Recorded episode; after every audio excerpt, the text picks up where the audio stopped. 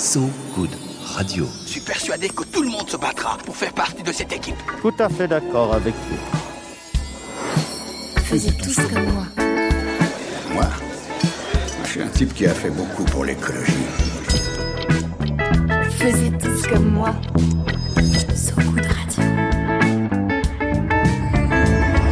À partir de maintenant, tout ce que vous direz pourra être retenu contre vous, monsieur Wolfoni.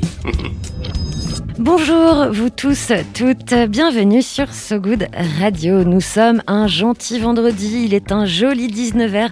Vous êtes sereinement avec nous pour une tendresse, l'émission Faisez tous comme moi. Oui, je tente l'assertion positive hein, ou pratique qui a juste posé un concept sur quelque chose de déjà pratiqué depuis la nuit des temps. Le fameux Tout ira bien en est un parfait exemple. Sur So Good Radio, on ne sait pas si tout ira bien, mais on sait qu'il y a partout des gens qui en prennent le pari et pour sécuriser ce pari, ils agissent pour tenter de l'emporter.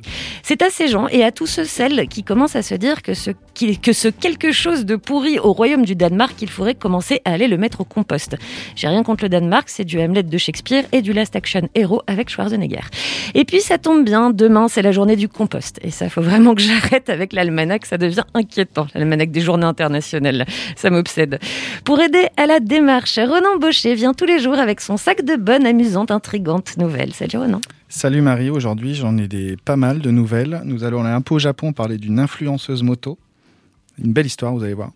On va célébrer le retour du Condor de Californie.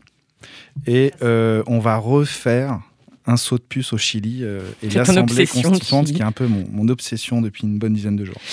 Eux, ça fait bien longtemps, 60 ans exactement, qu'ils ont décidé d'agir, de se battre pour que les paroles comme les portes des prisons s'ouvrent, pour éclairer les destins de ceux empêchés brutalement de dire, et puis pour défendre les droits humains de façon générale. Amnesty International, fondée en 61 en Grande-Bretagne, a donc 60 ans et n'est pas prêt à prendre sa retraite. Il sera question de cette vie bien remplie dans ce goût de radio avec la présidente d'Amnesty International France, Cécile Coudriou. Mais tout de suite, on fait dans la romance mythologique vue depuis la Nouvelle-Zélande. Coco Solide et Boston Rodriguez, c'est Oh My Zeus, oui, Zeus, comme le dieu de l'Olympe, avec ce conseil tout à fait solide justement, Don't trust a player if he comes from ancient Greece. C'est sur ce goût de radio et c'est tout de suite. I just got back from Mount Olympus. Olympus? What you do there? Oh, I met a boy. He was really special. Girl, there ain't no such thing. I disagree. We went through the gardens,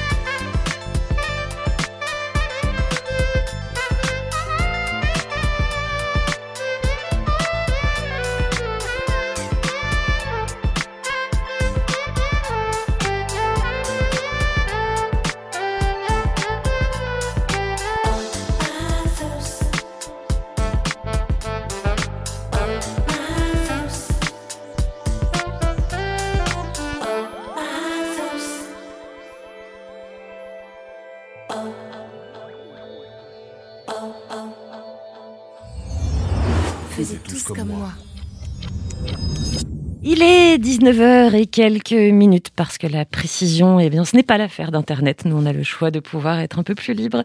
Mais oui, c'est en tout cas le moment de choix. Vraiment, hein, vu qu'il choisit parmi toutes les informations du monde et de l'univers, celles qui vont vous faire sourire, rêver, espérer. C'est Ronan Baucher. Ça va, Ronan? Ça va super au top. Marie, tu m'avais soufflé la belle histoire d'une influenceuse euh, moto au Japon. Et bien, figure-toi que je suis allé creuser un peu cette histoire. Ça me ravit, je suis très moto en ce moment. Alors, bah, moi, je, suis devenu un peu. Parce que j'ai découvert donc le compte Soya no Soi, la glace bleue de soya en VF, qui apparaît sur Twitter, donc ce compte-là, sur Twitter, le 25 juillet 2020. Le Cap Soya, c'est le point le plus septentrional du Japon, à l'extrême nord de l'île d'Hokkaido. Voilà déjà une bonne nouvelle pour la culture géographique générale. Oui, ça fait pas de mal. Ça fait jamais de mal. En tout cas, bref, sur ce compte, on y découvre cette Soya no Soi, belle gueule, joli sourire, cheveux euh, auburn soyeux, qui poste tous les jours des photos d'elle chevauchant ses motos Yamaha préférées sur les routes du nord du Japon. Entre les montagnes, les images de plages, de temples, des petits stops dans des petits restos, mais aussi des photos de motos totalement désossées puis remontées. Ça a l'air plutôt sympa. Voilà. Rapidement, le compte attire une dizaine de milliers de tweetos et puis le nombre d'abonnés plafonne. Alors Soya no Soi montre un peu plus d'elle. Ouais, ça sent l'excès de zèle. Ouais, patatras. En février 2021, des tweetos remarquent sur, la faute, sur une des photos la pilosité d'un bras, jugé excessif pour une femme de 25 ans, ou alors dans un post, le point d'exclamation suivi du point euh, d'interrogation qui ne serait pas utilisé, a priori, par une jeune, une jeune femme de 25 piges. Ils sont intraitables, les tweetos. Ils laissent rien passer. Non, non, ils sont terribles. Quelques jours après, Soya no Soi avoue ne pas être une femme de 25 ans, mais en fait un homme de 50 ans, nommé Yatsuo Nakajima, divorcé, trois enfants et ancien bodybuilder, mais avec des longs cheveux au burn et soyeux. Soya n'est pas soya. Et, et comment il faisait alors pour être soya? Mais en fait, dans un papier du super papier d'ailleurs du Washington Post paru à la mi-mai que je vous invite à lire, Nakajima explique qu'il a utilisé l'application FaceApp pour remplacer son visage par celui d'une jeune femme. Et il a expliqué pourquoi? C'était un désir profond d'être cette jeune femme? Euh, oui, enfin, c'est-à-dire que Nakajima, il avait ouvert son compte en janvier 2019, euh, qui racontait le même genre de, de virée à moto, mais il n'a pas dépassé les 6 followers. Ah oui, donc c'est vénal en fait. Voilà, donc il voulait un peu plus de followers. Et depuis qu'il est passé à confesse, en avouant euh, qu'il était un homme et non une jeune femme, eh bien son nombre d'abonnés a triplé. Euh, Il poste toujours des photos de lui, mais aussi de son avatar, Soya no Soi, et évidemment de ses motos. Donc la morale de l'histoire, c'est que la vérité a gagné, et même sur Twitter. Ouais, enfin, ça veut dire que mentir paie un tout petit peu aussi. Et des motos au Condor, Oui, le Condor de Californie is back. comme le Jogging Company de Californie avec le logo Condor derrière. Non, ça vous dit rien. Faut vraiment que j'arrête de donner des indices d'âge comme ça. C'était très 90s, ces jogging. En tout cas, le, le journal Le Monde, c'est le journal Le Monde qui l'annonce en s'appuyant sur un article paru à la mi-mai dans Current Biology. Classé en grand péril en 1965, on en dénombrait plus que 22 de Condor de Californie en 1982. Ils ont pratiqué une sorte de campagne politique de natalité? En quelque sorte, le laboratoire de conservation de San Diego a décidé, à partir de 82, de capturer les, les condors restants, donc les 22, et de procéder à des reproductions en captivité afin de les réintroduire petit à petit dans la nature dès 1992.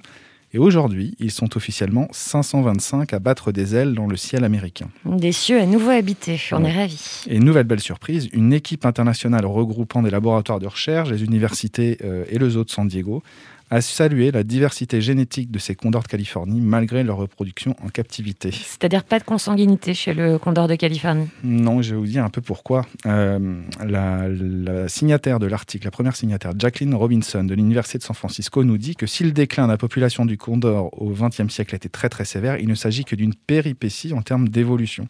Les condors de Californie ont une longue durée de vie, jusqu'à 60 ans, et seules quelques générations se sont finalement écoulées depuis ce goulet d'étranglement radical du XXe siècle. Bon, bah, c'est une bonne nouvelle. Et petit détour par ce fameux Chili. Pour Oui. terminer, ton Chili. J'adore le Chili, j'adore cette histoire. Donc ma petite lubie sur l'Assemblée constituante chilienne, hein, qui a sacré les partis indépendants et les peuples autochtones et aussi les femmes. Oui, c'est quasi hebdomadaire, hein, tu nous en parles. Oui, l'Assemblée constituante s'était promise d'être paritaire, une première dans le monde. Et bien après le résultat des élections du 15 et 16 mai, il y a même eu trop de femmes élues pour obtenir la parité sur les 150 sièges euh, attribués. Euh, donc par un mécanisme de correction établi avant les élections, 11 femmes ont donc dû laisser leur siège à un homme. On en arrive donc à un chiffre presque paritaire, mais pour un principe de correction qu'il est un peu compliqué d'expliquer, mais 68, 78 sièges pour les hommes et 77 pour les femmes. Euh, la, la coordinatrice de l'Observatoire de la nouvelle Constitution, Pamela Figueroa, dit quand même qu'il n'a jamais été question de surreprésenter les femmes. La parité de cette élection reste quand même la plus grande avancée démocratique de ces dernières années au Chili. Bah bravo Chili. Voilà, on a dit bravo, j'adore. Et comme il n'est pas question de surreprésenter la bonne nouvelle non plus, bah c'est la fin de ce journal. Ouais. Merci Renaud. De rien. Faisez tous comme moi. Et Amnesty International a 60 ans aujourd'hui. Louis c'était bon anniversaire, c'est parler de son histoire et de son futur, des victoires de cette ONG pour qui, euh, qui de la défense des prisonniers politiques, a étendu son action à celle euh, bah, des droits humains, tout simplement, partout, et quelle que soit la façon dont ils sont bafoués. La présidente d'Amnesty International France, Cécile Coudriou, sera avec nous dans quelques minutes, juste après une musique ronanesque. C'est un nouvel adjectif, puisque c'est. Ronan qui l'a choisi. Merci. Alors j'ai choisi Ginny Becomes a Mom de Caroline Rose, Sur ce goût de radio. évidemment.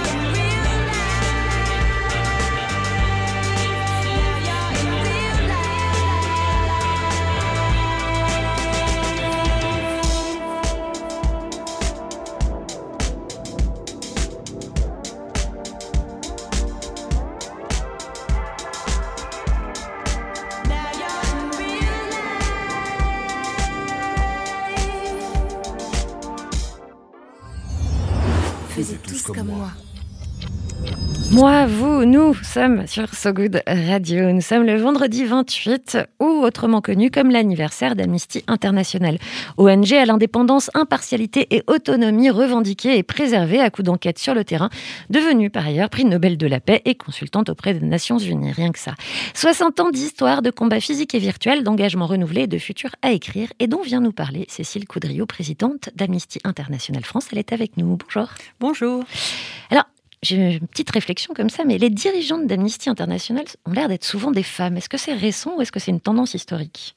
C'est une tendance historique, parce qu'Amnesty a été créé par un homme, mais très rapidement, le tout premier militant était déjà euh, des deux genres. Donc euh, il y a vraiment une, une ouverture évidente euh, aux femmes. Et ce qui est important de souligner, c'est que c'est effectivement jusqu'à la tête, que ce soit les dirigeantes bénévoles comme moi, présidentes, mais aussi directeurs, directrices. Il y a bien, bien plus de directrices, je pense, à l'échelle mondiale que de directeurs. Et pourtant, ce n'est pas inscrit quelque part, ce n'est pas, ce n'est pas marqué noir sur blanc. Amnesty International est une ONG. Non. Remarquez, c'est assez logique pour une, une ONG qui se revendique de l'universalisme. On ne va pas faire de différence entre les hommes et les femmes. On est avant tout des êtres humains euh, qui ont un cœur et un cerveau. Et donc, euh, que ce soit un homme ou une femme, on peut tout à fait prendre des responsabilités. Et c'est rassurant, effectivement, de pouvoir aussi euh, être élu ou être nommé selon le cas, si c'est bénévole ou salarié, qu'on soit homme ou femme. Alors aujourd'hui, Amnesty a 60 ans et si on devait en faire la biographie non genrée, du coup, quelle en serait l'adolescence, l'enfance, pardon, l'adolescence et l'âge adulte? Alors, Amnesty International a 60 ans et Amnesty International France a 50 ans. Il se trouve que c'est aussi un anniversaire pour notre euh, section. Donc l'enfance, eh bien, c'est vraiment né d'une indignation au départ individuelle, mais qui se voulait justement transformer en une action collective.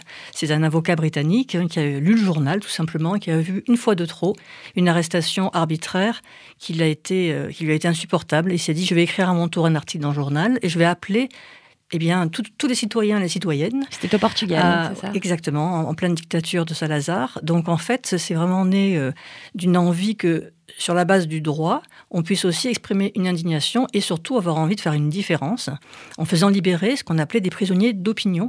Ce qui n'est pas exactement pareil que politique, puisqu'on avait une définition propre qui consistait à dire que c'était des personnes qui devaient être libérées immédiatement et de manière inconditionnelle, parce qu'elles n'avaient fait qu'exprimer leurs convictions, religieuses par exemple, mais aussi des idées qui n'avaient pas plu à un gouvernement, et elles s'étaient retrouvées emprisonnées pour ça. Donc ça, c'est vraiment le point de départ. Mais comme justement c'est un mouvement militant, un mouvement qui a vibré et qui continue de vibrer en étant confronté sans arrêt à des réalités nouvelles dans le monde, très rapidement, la mission ne s'est pas concentrée que sur la libération de prisonniers politiques, même si on a gardé ce nom de amnistie au sens de libération en anglais, mais en fait, on s'est aussi très vite rendu compte qu'il fallait lutter contre la torture, puisque les prisonniers étaient torturés, lutter contre les exécutions, donc contre la peine de mort. Et puis progressivement, on s'est rendu compte aussi, évidemment, que des questions telles que les droits des réfugiés, euh, les, victimes civiles dans les conflits armés, par exemple, devaient aussi faire partie de notre mission. Donc les 30 premières années, on va dire, il y a déjà une évolution euh, très importante dans ce sens-là. Les années 90, on s'est- rendu compte aussi qu'il fallait cibler pas seulement les États, mais les entreprises, parce que les entreprises aussi, évidemment, violent les droits humains. Et puis 2001, alors là vraiment un tournant majeur, parce que le texte, est depuis le début notre fondement, c'est la Déclaration universelle des droits de l'homme, adoptée à l'ONU en 48.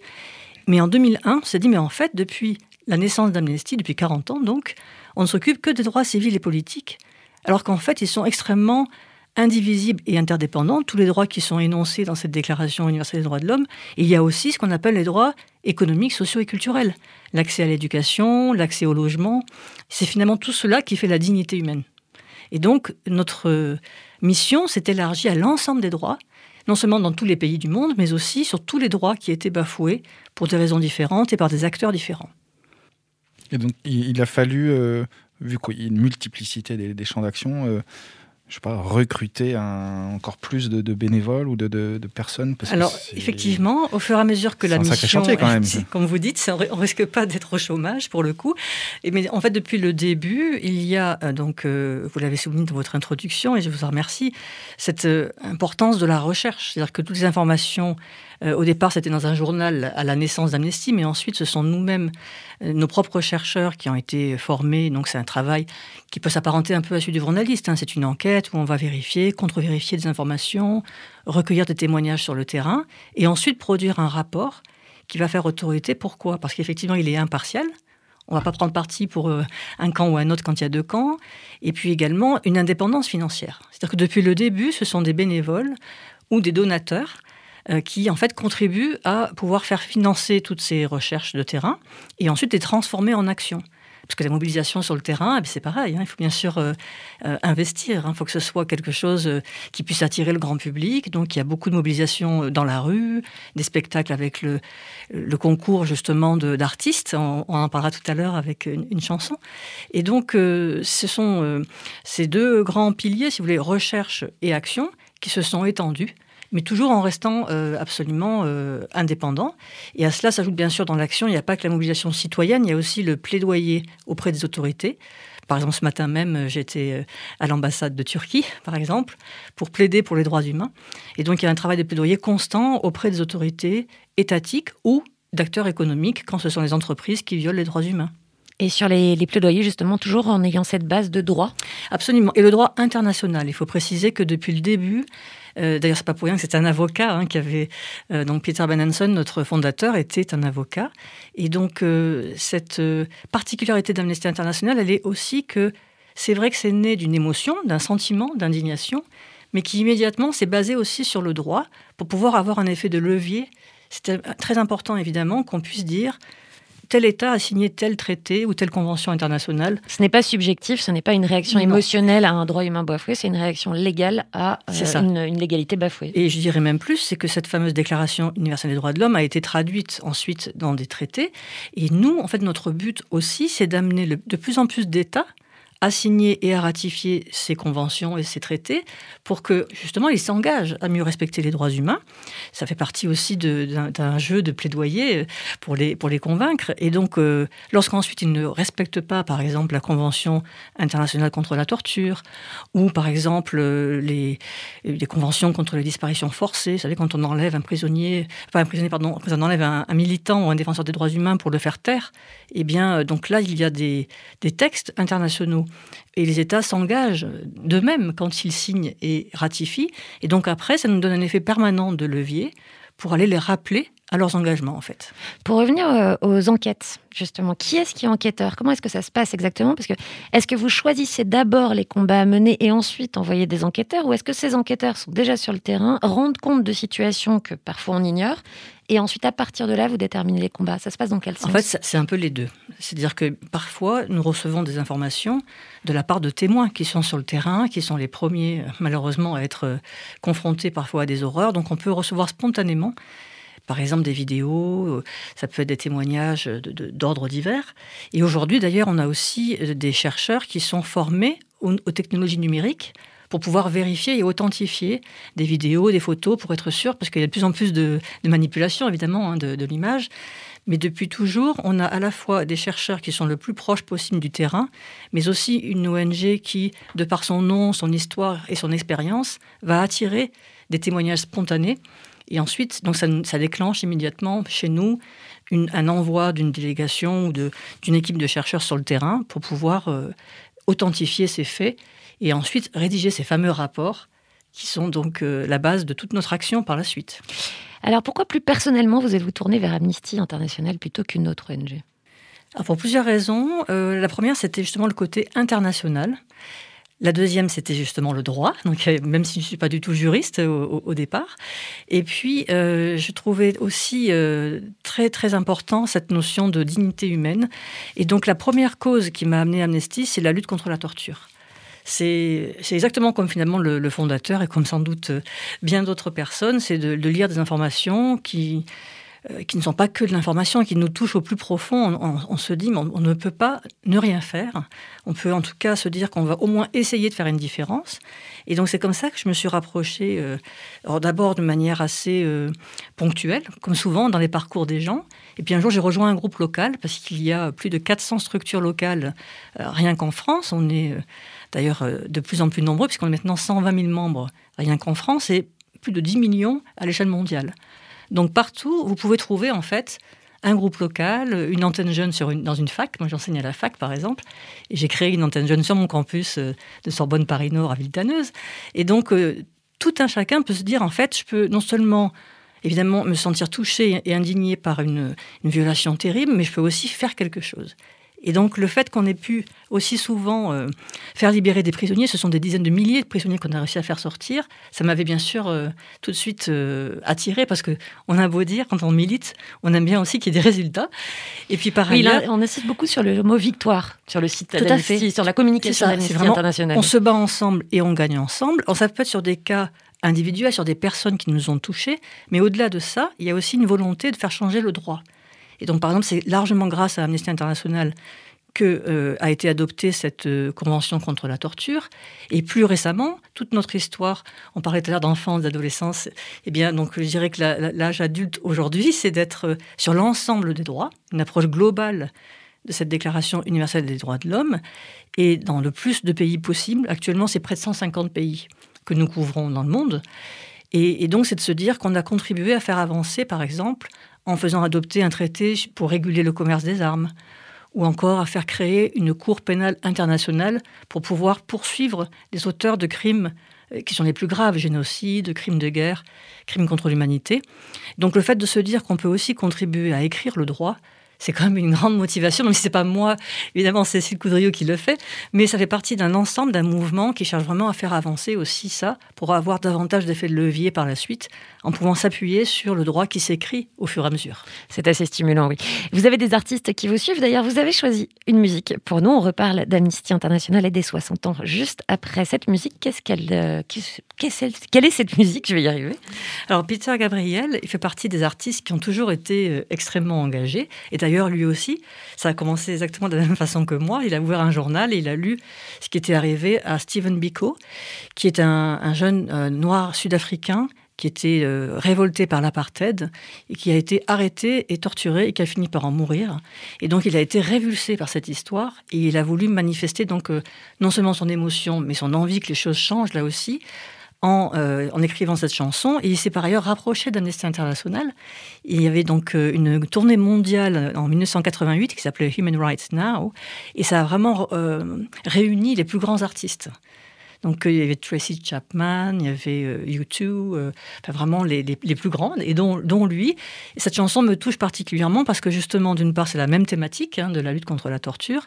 Il se trouve que l'Afrique du Sud est un pays qui m'a beaucoup intéressé quand j'ai fait mes études. J'ai fait un mémoire sur la littérature sud-africaine non blanche, comme on dit là-bas.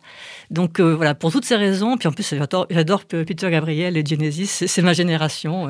Ça fait Voilà. beaucoup de bonnes Donc raisons euh, d'écouter toutes ces raisons m'ont amené à choisir cette chanson euh, Biko. On l'écoute de Steven sur Good Radio.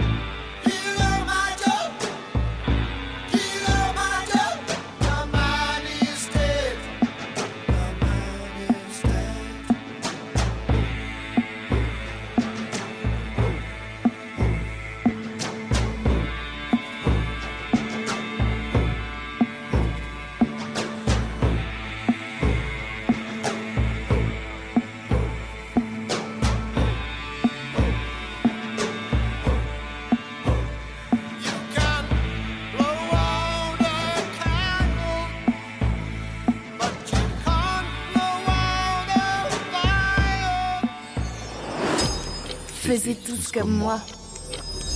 De retour sur So Good Radio avec la présidente d'Amnesty International France, c'est Cécile Coudriou, à l'occasion des 60 ans de l'ONG internationale. Euh, Est-ce que les, les, les- comment, les bénévoles ou les personnes qui euh, viennent vous soutenir sur Amnesty International France ou Amnesty International en général, Internationale. Est-ce qu'ils ont changé? Est-ce que leur profil a changé? Est-ce qu'ils sont devenus plus jeunes, plus vieux, plus des hommes, plus des femmes, plus euh, classe sociale? Enfin, Comment ça se passe? D'abord, ils sont plus nombreux. Donc ça, c'est déjà quelque chose qui change le visage d'une association. Parce que du coup, ça a augmenté mécaniquement, je dirais, sa diversité. Et, euh, et donc, ce qui est frappant, c'est qu'effectivement, on a attiré beaucoup plus de jeunes euh, qu'au début de, de la- des premières années, on va dire, de l'association. Euh, et puis des profils beaucoup plus divers. C'est pas forcément euh, des avocats ou des enseignants, par exemple. C'est beaucoup plus vaste. Et ça, je pense que c'est très important aussi de, réussir à, sensibiliser un public euh, toujours plus large. Et je pense que c'est dû au fait que nos méthodes ont beaucoup changé pour aller vers ce public. C'est-à-dire que les méthodes traditionnelles, notamment pour la recherche, elles sont restées. Les méthodes euh, aussi de certains événements ou la, signature de pétitions, c'est resté évidemment. Mais maintenant, on est beaucoup plus aussi euh, en ligne. Et donc, euh, ça a forcément attiré des gens qui ne seraient pas forcément venus vers Amnesty International spontanément, tout simplement parce qu'ils ignoraient notre existence, en fait.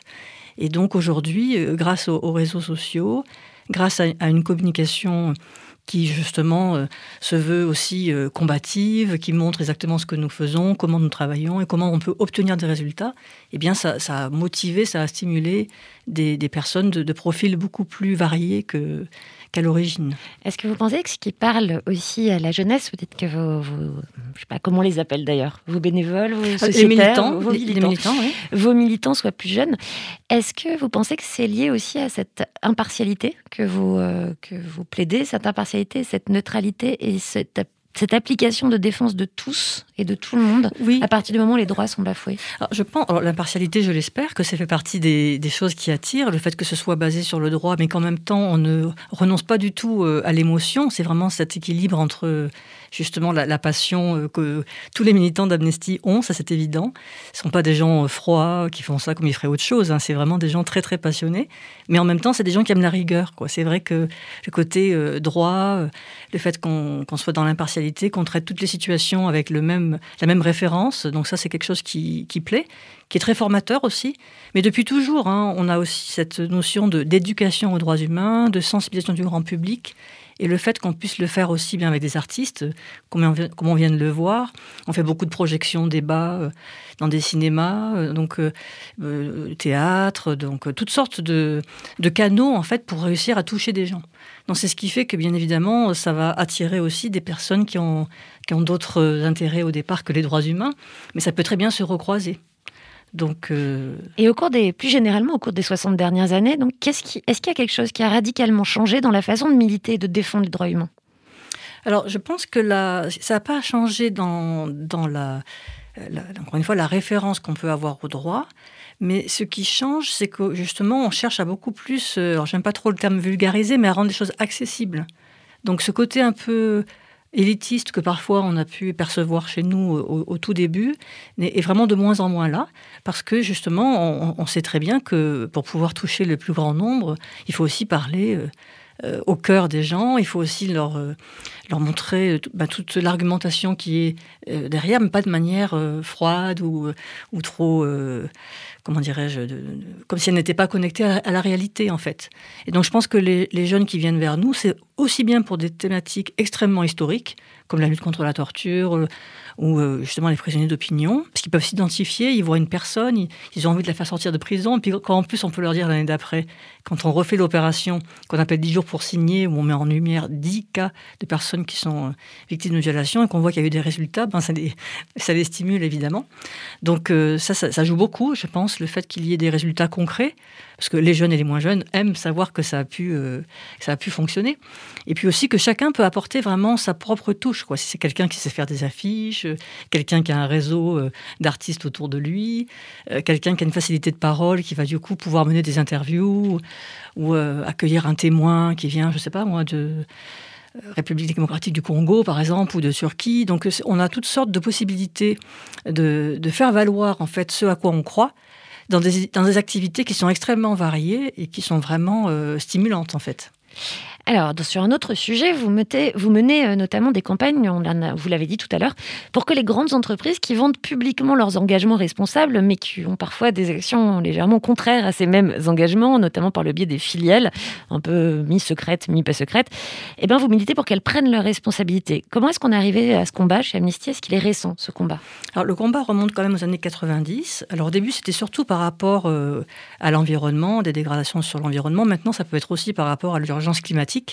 Donc ça c'est plus récent euh, chez Amnesty International, mais toujours sous l'angle droits humains. Ça a montré quelles sont les conséquences concrètes. Je vais vous donner un exemple. Euh, euh, c'était au Nigeria, dans le delta du Niger. L'entreprise Shell avait en fait déversé des centaines de milliers de litres d'hydrocarbures. Et donc les agriculteurs, les pêcheurs qui travaillaient sur place près de chez eux se sont retrouvés tout à fait démunis du jour au lendemain. Et démunis aussi par rapport à la justice. C'est pas du tout facile s'attaquer à une multinationale quand vous êtes un pêcheur ou, agriculteur euh, au fin fond du Nigeria. Et donc c'est là que Amnesty International peut apporter une plus-value, parce qu'en fait on va se rapprocher aussi d'associations locales, de, situations euh, au plus près du terrain, pour pouvoir justement euh, mettre à profit notre propre expertise et pouvoir établir à travers un rapport en quoi une entreprise n'a absolument pas fait œuvre de, de son fameux devoir de vigilance n'a pas été respecté. Et donc, euh, même si elle voudrait, passez-moi l'expression, s'en laver les mains en disant ce n'est pas du tout euh, notre faute, nous ne savions pas ce qui se passait sur le terrain, euh, parce que le siège se situe, euh, par exemple, au- aux, Pays-Bas ou, à Londres, eh bien, Amnesty International, justement, du fait qu'on est un mouvement mondial, va pouvoir faire pression jusqu'au siège, en fait, et obtenir justice. Et là, en l'occurrence, effectivement, on a pu obtenir un dédommagement euh, conséquent pour cette communauté qui avait été complètement euh, ravagée par euh, ce scandale écologique. Et on peut aller jusqu'au bout aussi, parce qu'il y a encore une étape de plus, en dehors du, dé- du dédommagement financier, c'est aussi qu'il nettoie ce site pour que les personnes puissent rester sur place. Donc ça, ce sont des, des actions que nous pouvons mener en, en lien permanent en fait avec le terrain, être euh, en appui avec des associations locales ou des personnes, des communautés qui n'ont pas forcément ces moyens-là. De l'ironie d'avoir un coquillage comme emblème de Shell. À chaque fois, ça m'amuse Ouais. énormément. Enfin, tristement, mais énormément. Est-ce que euh, vous, vous privilégiez le, le- le dialogue direct avec les entreprises en question ou alors on passe direct à l'étape tribunal? Ah non, au contraire, on est vraiment une, association qui est euh, très très connue pour euh, sa capacité de dialogue et de rester extrêmement euh, courtois et poli jusqu'au bout. Et souvent, c'est sur un, processus très très long d'ailleurs. hein. Et là, en l'occurrence, tout à l'heure, je parlais de fait de continuer d'écrire le droit. Et bien, c'est largement grâce à nous, mais sur et d'autres associations, qu'est née en France la loi sur le devoir de vigilance. Pourquoi? Parce que justement, le problème était que certaines multinationales faisaient comme si elles n'étaient pas responsables quand c'était en fait des sous-traitants donc euh, dans, la chaîne de valeur. Donc là, l'idée aujourd'hui, c'est effectivement de faire en sorte qu'elles aient un plan de vigilance pour prévenir ces violations et que si jamais, malgré tout, il y avait des conséquences terribles sur les droits de l'homme de, de personnes euh, dans différents pays du monde à cause d'une multinationale, on puisse quand même avoir un effet de levier. Et donc, euh, là, par exemple, en ce moment, on écrit des lettres à toutes ces entreprises qui rentrent dans ces critères, justement, de, de- d'entreprises qui devraient respecter ce devoir de vigilance. Si on les oblige, entre guillemets, enfin, on fait pression gentiment sur elles pour qu'elles nous disent quel est leur plan d'action et est-ce que vraiment elles ont mis en, œuvre quelque chose qui peut euh, euh, justifier le fait qu'on dise ah oui effectivement elles ont un plan d'action de, de devoir de vigilance qui fait que les violations des droits humains ne seront pas commises. Dernière petite question rapidement, mais euh, est-ce que du coup la, tendance au greenwashing, au human washing qu'il y a aujourd'hui dans les entreprises et même chez les États, hein, il y a plein d'exemples, est-ce que c'est un atout pour vous? Parce que vous avez quelque part une responsabilité que vous pouvez leur mettre en face par rapport aux, choses qu'ils ont eux-mêmes annoncées comme étant une entreprise propre ou est-ce que c'est une difficulté parce qu'il faut aller creuser sous la communication, sous les hypocrisies que ça peut engendrer? Non, c'est pas une difficulté parce que justement, dès lors qu'on a fait un rapport et que donc il y a des faits indéniables dedans, ça nous donne vraiment euh, un outil euh, majeur pour pouvoir faire changer les choses. Mais encore une fois, on commence par un dialogue, on commence par leur envoyer ce rapport et on fait en sorte qu'effectivement, il y ait d'abord une possibilité euh, que le- l'entreprise prenne ses responsabilités. Et quand ça n'est pas le cas, ça peut aller jusqu'à ce qu'on appelle le contentieux, c'est-à-dire qu'on va euh, soit venir en appui, soit nous-mêmes euh, aller en justice pour obtenir euh, justement un, dédommagement et puis une garantie par la suite que ça ne continue pas, évidemment. Il y a à peu près un, ratio entre le- les entreprises qui lisent et considèrent le, le rapport et En fait, c'est un peu, c'est un peu un rapport, c'est en fait un mauvais jeu de mots, un rapport de force. C'est-à-dire Ouais. que si c'est très publicisé, s'il y a beaucoup, euh, je me souviens par exemple d'une autre action, c'était sur AXA, qui avait un investissement dans, des bombes à sous-munitions, qui était très peu connu évidemment en France. Hein, c'est pas genre de chose dont ils vont se vanter. Eh bien, ils ont reçu des milliers et des milliers de cartes postales des personnes comme vous et moi, des militants, je peux vous dire que ça calme quand même. hein. Donc là, on a obtenu justement gain de cause, ils ont cessé ces investissements. Donc bien souvent, on a des résultats par la simple pression finalement citoyenne. Et puis quand ça ne suffit pas, effectivement, si on sait qu'on a le droit de notre côté, eh bien c'est avant tout euh, l'outil qu'on va utiliser pour euh, faire cesser ces violations et pour exiger des réparations. C'est important aussi. Merci, on finit par le début. Très très rapidement, pourquoi ce logo désormais très célèbre? Alors la bougie entourée d'un barbelé, parce que le barbelé évidemment évoque un prisonnier d'opinion, et puis bougie, parce que c'est ce fameux pr- pro- proverbe qui dit euh, mieux vaut allumer une bougie que maudire les ténèbres ou maudire l'obscurité. Donc ça montre bien depuis le début toute cette combativité qui, qui nous caractérise, et le fait de vouloir mettre en lumière des situations qui sont justement dans l'ombre. L'article écrit par le fondateur Peter Benenson, l'avocat britannique, était justement intitulé Les prisonniers oubliés. Donc même si aujourd'hui parfois on parle aussi de cas que, tout le monde connaît parce que les médias sociaux font qu'aujourd'hui beaucoup plus de choses sont connues, on continue aussi de privilégier parfois des situations qui sont vraiment dans l'ombre pour donner envie à des personnes, des citoyens autour de nous d'agir avec nous euh, à travers des pétitions, des événements, des interpellations sur les réseaux sociaux de, de- de décideurs, de dirigeants. Et puis très très très souvent on a des résultats, on obtient des victoires et donc ça crée un cercle vertueux et on n'a pas l'intention de s'arrêter. Voilà, et bien écoutez, je vous conseille à tous d'aller sur le site d'Amnesty International parce qu'il est particulièrement bien fait. Enfin, vraiment, ça, c'est pas, c'est pas mon côté fan, mais vraiment, c'est bien fait. Vous avez accès à toutes les différentes thématiques abordées par Amnesty Et aussi International. comment agir Et sur, le- voilà, sur le et site. chaque ouais. action euh, que vous pouvez mener par rapport à la thématique. Oui, euh, sur amnesty.fr, il y a de quoi faire. Il y, a- vraiment de quoi faire. Merci beaucoup d'avoir été avec Merci, nous. c'était un plaisir. On écoute de la musique tout de suite. On revient au bon gros classique bien nécessaire. hein, comme ça, on va digérer tout ce qu'on vient d'entendre. De la musique euh, comme du message. Love for the sake of love. Tout simplement. C'est Gloria Barry. C'est en 76, dont vous reconnaîtrez aisément la mélodie samplée sévère par Montel Jordan sur le sexy Get It On. C'est sur So Good Radio.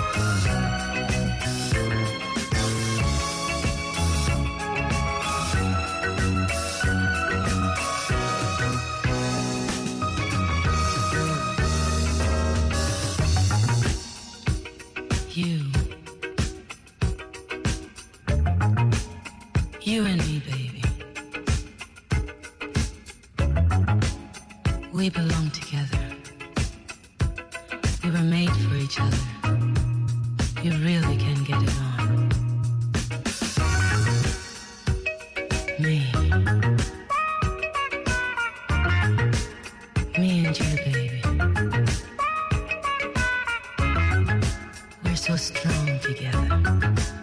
Nothing can take us apart. As long as we will share love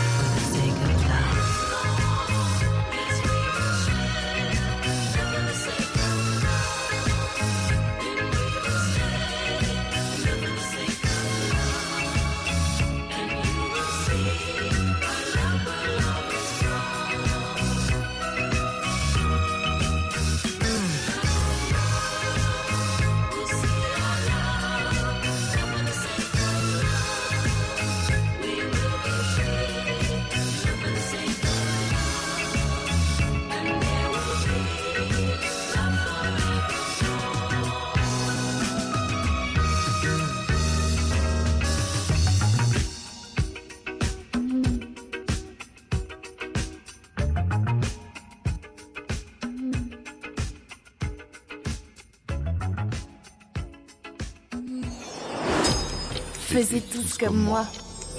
Oui, c'est l'heure, c'est fini entre nous, mais on se réconcilie lundi à 19h. Et si on vous manque trop, il y a toujours l'Internet pour se remémorer les bons moments passés ensemble grâce au podcast de l'émission sur sogoodradio.fr. Sinon, lundi, qu'est-ce qui se passe En tout attaché? Oh non, qu'est-ce qui se passe? Il se passe que nous recevrons à une dénommée Axel Gay. Euh, nous allons parler euh, jeux de société euh, responsable. Très bien, apparemment tu n'as pas envie d'en dire plus, tu restes Oui. assez mystérieux, ça c'est l'avant-week-end ça. On s'est dit qu'il était temps par ailleurs de vous donner la parole musicale, oui, à vous, et que vous donniez vos titres, oui, vous. Ceux qui vous motivent, vous bercent, vous câlinent, vous agitent, vous poussent à la révolte, euh, quelle que soit votre façon d'être bien en fait, et d'avoir envie qu'autour ça aille mieux. Donnez-nous votre musique et en moins de 30 secondes la raison pour laquelle vous l'avez choisie.